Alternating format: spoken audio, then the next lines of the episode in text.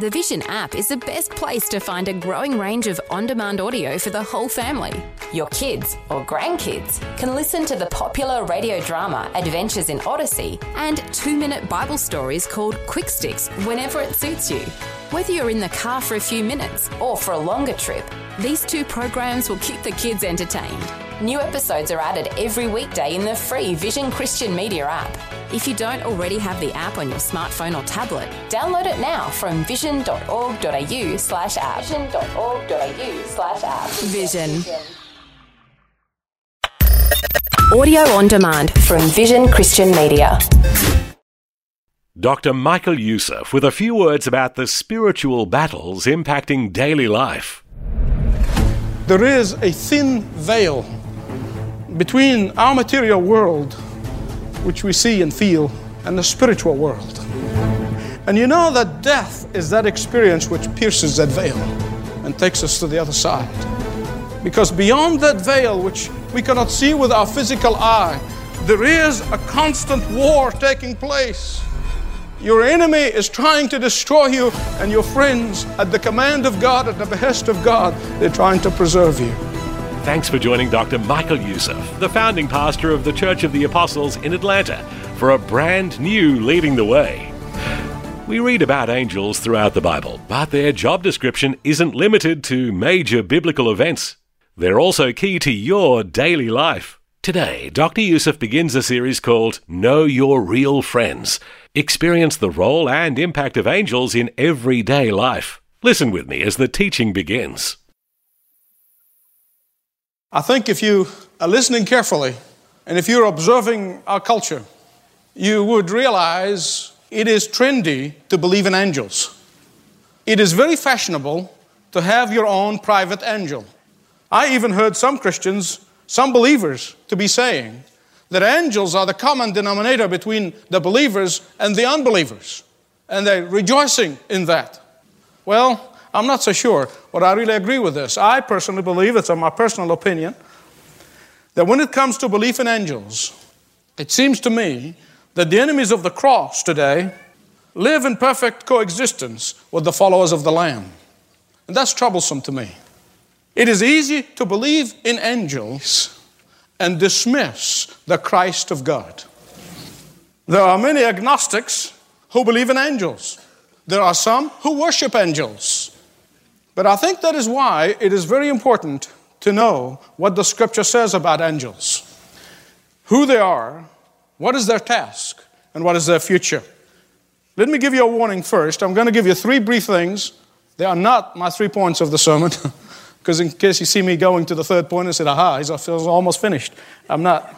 So I'm giving you a warning. Just three things first, and then I'll get to my sermon. The first thing is this. Angels are very important in the Scripture. They are very important in the Bible. They are mentioned 108 times in the Old Testament and 165 times in the New Testament. Angels have played a very significant role in history. From the very first moment in the Garden of Eden where God placed them at the gate of the garden to stop Adam and Eve from coming back, all the way to the book of Revelation where the angels are going to be announcing, they will make the announcement and the trumpet will sound and the New Jerusalem will come. Very important. Secondly, Jesus himself, who have lived in heaven before the creation of the angels, told us more about angels than all the New Testament personalities. And Jesus always associated angels with his glory, with his service, with his ministry. But there's more to that. Jesus today uses angels to serve his purpose in the life of the believers. Not the non-believers. Now I'm not saying God cannot do it, but the Bible said it is for the believers, that God uses them to serve his purpose in the believers. You notice what I'm emphasizing here? I am emphasizing that they serve God's purpose, not your purpose and not my purpose. They serve God's purpose. Because there are so many people who would love to have bodyguards of angels. They love to have a butler, their own, do this and they'll do it. But angels are not our servants. They are God's servants. The Bible makes that very clear. They are to serve at God's command. They serve at God's behest, not ours. The third thing that you must remember is this, that there is a world of difference between the ministry of angels and the ministry of the Holy Spirit of God. Make that distinction very clear in your mind. The Holy Spirit revealed the truth of God's Word to us. The Holy Spirit imparts God's truth to us. The Holy Spirit reveals Jesus Christ to us. The Holy Spirit convicts us of sin. The Holy Spirit leads us into repentance. The Holy Spirit presides over the whole spiritual life of a believer. Angels, on the other hand, they are given charge over the physical matters of our physical life. It was an angel who ministered to Hagar when she was there alone with little Ishmael in the wilderness. It was an angel who pulled Lot and his family out of Sodom and the burning of Gomorrah. It was an angel who blocked Balaam's donkey. It were angels who were sent to Elisha to fight the Assyrians. Remember when his servant couldn't see them and he prayed for God to open his eyes, and all of a sudden he saw myriads of angels fighting the Assyrians on their behalf. It was an angel who came down and zipped the mouths of the lions. When Daniel came down, he was able to take a nap on these very little things. And in the New Testament, we see that the Lord Jesus Christ, while he was led into the wilderness by the Spirit, taught by the Spirit, he was filled by the Spirit. But after the temptation, it was angels who came and ministered to his physical needs. There were angels who rolled away the stone. It was the Spirit of God that filled Peter and gave him the courage to be able to stand up from denying the Lord to the day of Pentecost when he preached the gospel and 3,000 people came to Christ right there and then. But it was an angel who came and pulled the iron gate of the prison and set Peter free. It was the Spirit of God that filled Paul when he was baptized in the house of Ananias, but it was an angel who came and ministered to him when he was shipwrecked on his way to Rome. Angels have a physical ministry as ministers sent by God to minister to our physical needs, but the Holy Spirit of God presides over our spiritual life. Your enemy, the fallen angel, wants to destroy you, wants to destroy your family, they want to destroy your business. But your friends, the angels, at the command of God, are sent to preserve you. Your enemies want to lead you into a life of disobedience. They want to take you into places where you shouldn't go. But your friends, the angels, aid you into righteous living. Your enemy, the fallen angel, Lucifer, he wants to destroy everything that is holy. But your friends, the angels, want to bring you into the house of God to bless God. Your enemy wants you to worship him and not God, because that's why he failed. That is why he rebelled. But your friends, the angels, they want to encourage you to worship the living God, because that's whom they worship. Your enemy becomes angry and he laments and he becomes furious when some sinner saved. He's furious when a church of God preaching the gospel with all of its truth. But Jesus said that the angels, your friends in heaven, they are rejoicing when a sinner is saved. I am personally convinced that there is a thin veil between our material world, which we see and feel, and the spiritual world. And you know that death is that experience which pierces that veil and takes us to the other side. Because beyond that veil, which we cannot see with our physical eye, there is a constant war taking place. Your enemy is trying to destroy you, and your friends, at the command of God, at the behest of God, they're trying to preserve you. There is a war taking place for every second in your life and in my life. I really shudder to think how many thousands of times in a given day, I'm not talking about your lifetime, I'm talking about in a given day, do the angels of God, at the command of God, come down from heaven to intervene on your behalf for your physical protection. Just think about it. We often go along and we don't think about this. The crash is about to happen, or this or that or the other thing. Well, with this brief introduction, let me preach. Who are your friends? What is their relationship to us? And where do they live? Who are these friends that we have in the spiritual realm? The scripture is very clear. Angels were created by God prior to the creation of the material world. Certainly the angels were created well before man was created. You see, God has an order in His creation. First of all, He created the spiritual world, including the angels and the spiritual beings with all their varieties. Then He created the material world. He created the material universe, the galaxies and the planets and all the stars. And among them, there's that little tiny ball we call planet Earth. And thirdly, He created man. And man came third because he is partly material, made of that flesh, that one day will become dust, but partly spiritual. What makes me me will be with God forever. Only if you have surrendered your life to the Lordship of Jesus Christ. Only if you have received what He's done on the cross for the forgiveness of your sins. Partly material, partly spiritual. Psalm 148 tells us that God created angels. Colossians chapter 1 verse 16 tells us that all the things in heaven, all the things in the universe were created for Jesus, by Jesus, and through Jesus. And that is why, please listen carefully, it is wrong to worship angels. It is wrong to venerate the saints. Why? Because when we look to angels or patron saints, we naturally take our eyes off Jesus. And that is the heart of idolatry. We do not worship angels. We do not pray to angels. We do not elevate angels to a divine position that only belongs to God alone. Why? Because they are created beings. God created them and they serve at God's command. The way God created angels, they are not trained, nor do they respond to human requests. They're not trained to do that. They are not trained, nor do they understand our pleas for help.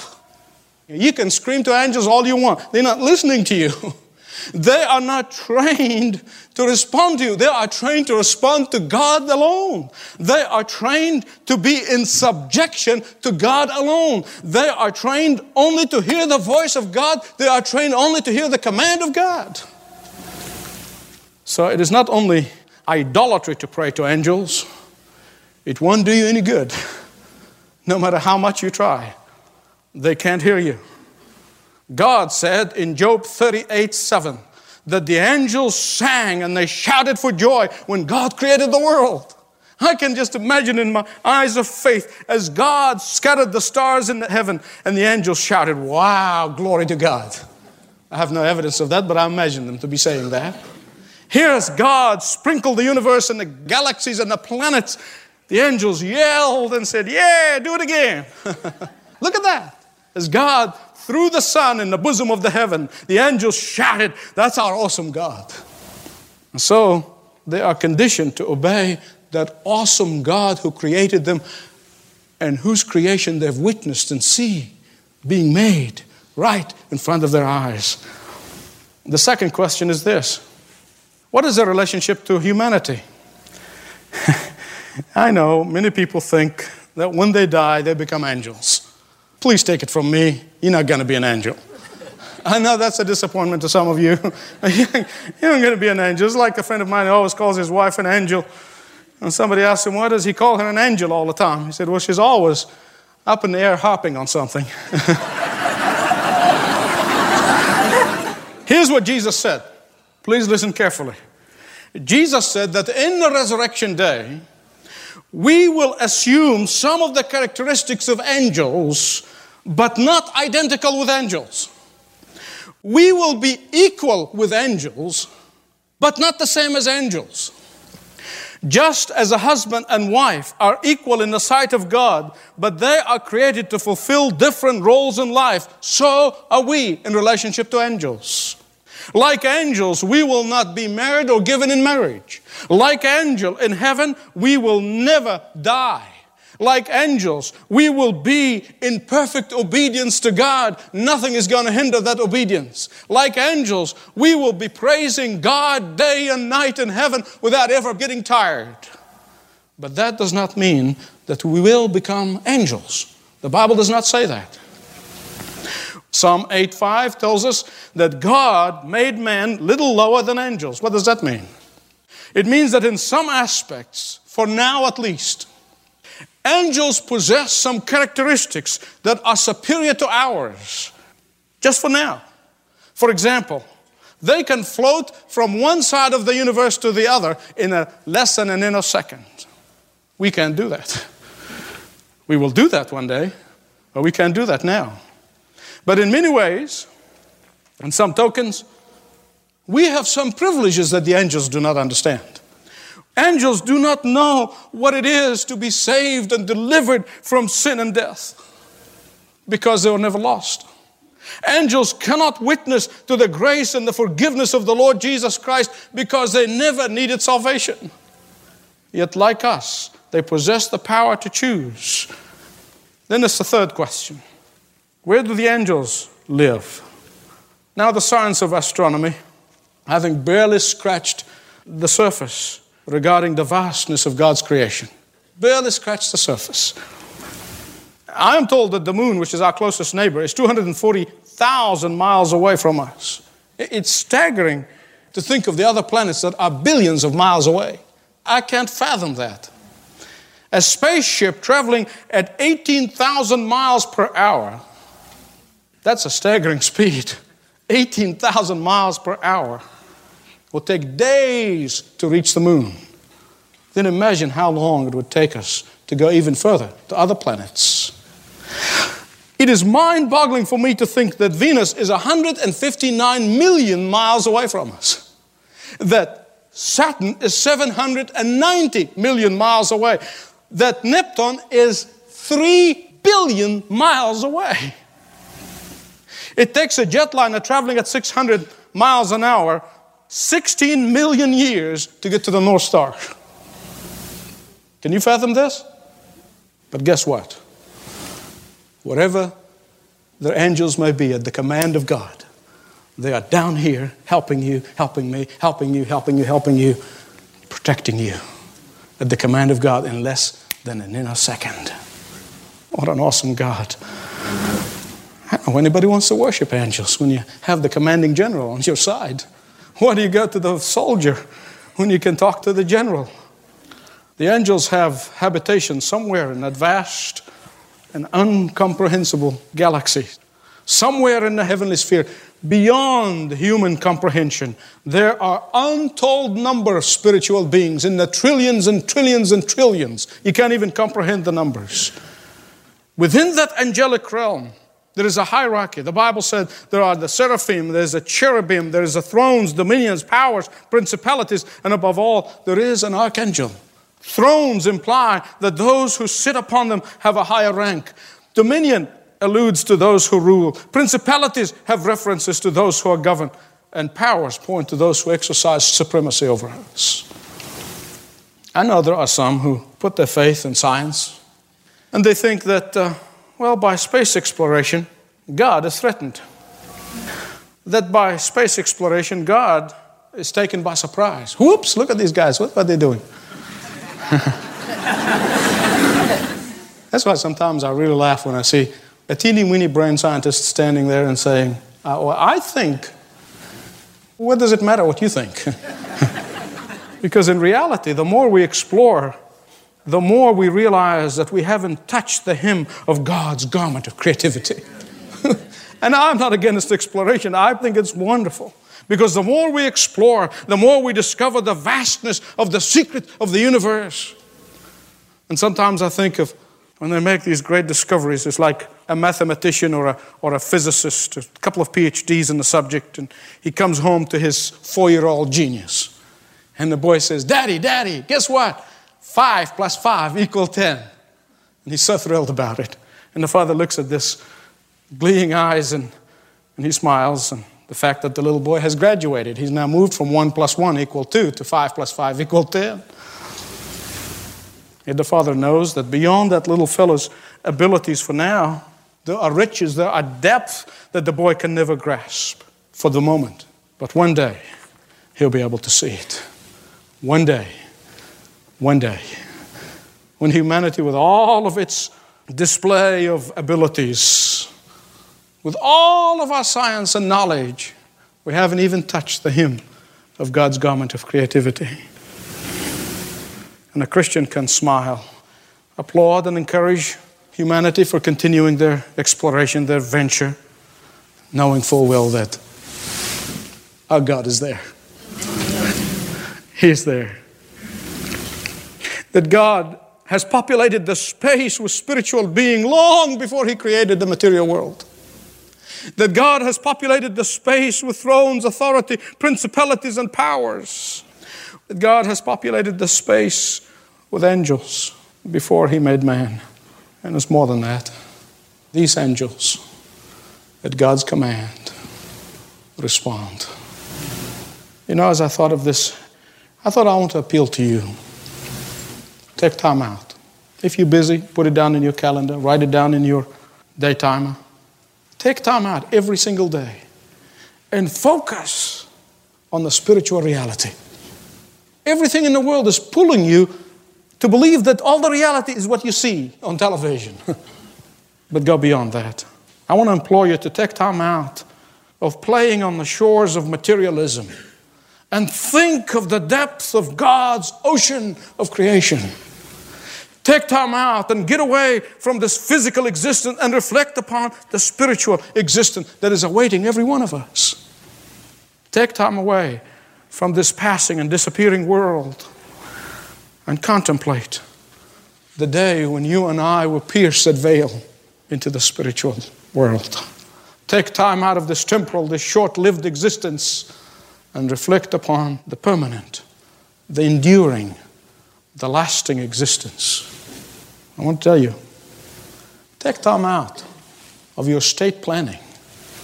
And I'm not discouraging estate planning. Do that. And send your treasures on forward because they're waiting for you when you get there. Jesus said, the thief can't steal, inflation can't affect it. Let's see what He meant by rust. Nothing can touch it. Is going to wait for you there when you get on the other side. Take time out of building a mansion here and think about the mansion in the sky. Paul said that what you send on is a foundation. Read 1 Timothy. It's a foundation that is you building up there for your future eternity. Take time out and say, what have I done? What have I done in this life? What have I done with my material possessions? What have I done with my time? What have I done for the next? The 60, 70, 80, sometimes less, sometimes more, they're going to come to an end. And it's not what you've done in those few years that counts, but what you have done in preparation for those years to come that count. Take time out. Think of the God, the vast God who has all these myriads of angels to serve and to witness and to minister to those who are in Christ Jesus. Helping you understand the impact of angels in life, you're listening to Leading the Way with Dr. Michael Youssef. If you missed any part of today's message or want to connect further with Dr. Youssef and Leading the Way, please visit ltw.org. Another way to connect and learn about Leading the Way is to subscribe to Dr. Youssef's monthly magazine, My Journal. It contains additional content designed to complement the messages you hear on the air. Plus, the team at Leading the Way take opportunities to share amazing stories of lives changed by the power of the gospel. These stories are perfect for reading around the dinner table or with small groups to encourage discussion and prayer. It's easy to get your copy of My Journal each month. Simply visit this unique page within Leading the Way's website, ltw.org/myjournal. All one word, no spaces or dashes. In addition to signing up for your free trial subscription, you'll also read some of the recent content. Do it today, ltw.org/myjournal. And of course, if you'd rather talk with someone about getting this sent your way, a ministry representative can always help you. When you call 1300 133 589. 1300 133 589. Angels ride on spiritual horses. They guard gates. They get into bodily combat and wage war. Then they execute judgment and administer verdicts. They minister to the believers who serve the Lord. They rule nations. They protect the faithfuls in their temptation hour. They sing praises and adoration to our God. They strengthen the believers in their time of trial. Well, that was just a preview of what Dr. Youssef will be teaching next time on Leading the Way. Make plans to join him for this powerful message when he digs deeper into this teaching. And if you enjoy listening to Dr. Youssef on the radio, you may want to consider joining him most Sundays for Leading the Way live at Apostles at 10:30 a.m. Eastern Time. Visit ltw.org for a link to join with Dr. Youssef live as he teaches from his home church in Atlanta, ltw.org. Well, our time is gone, but please make plans to join Dr. Youssef again next time for more Leading the Way.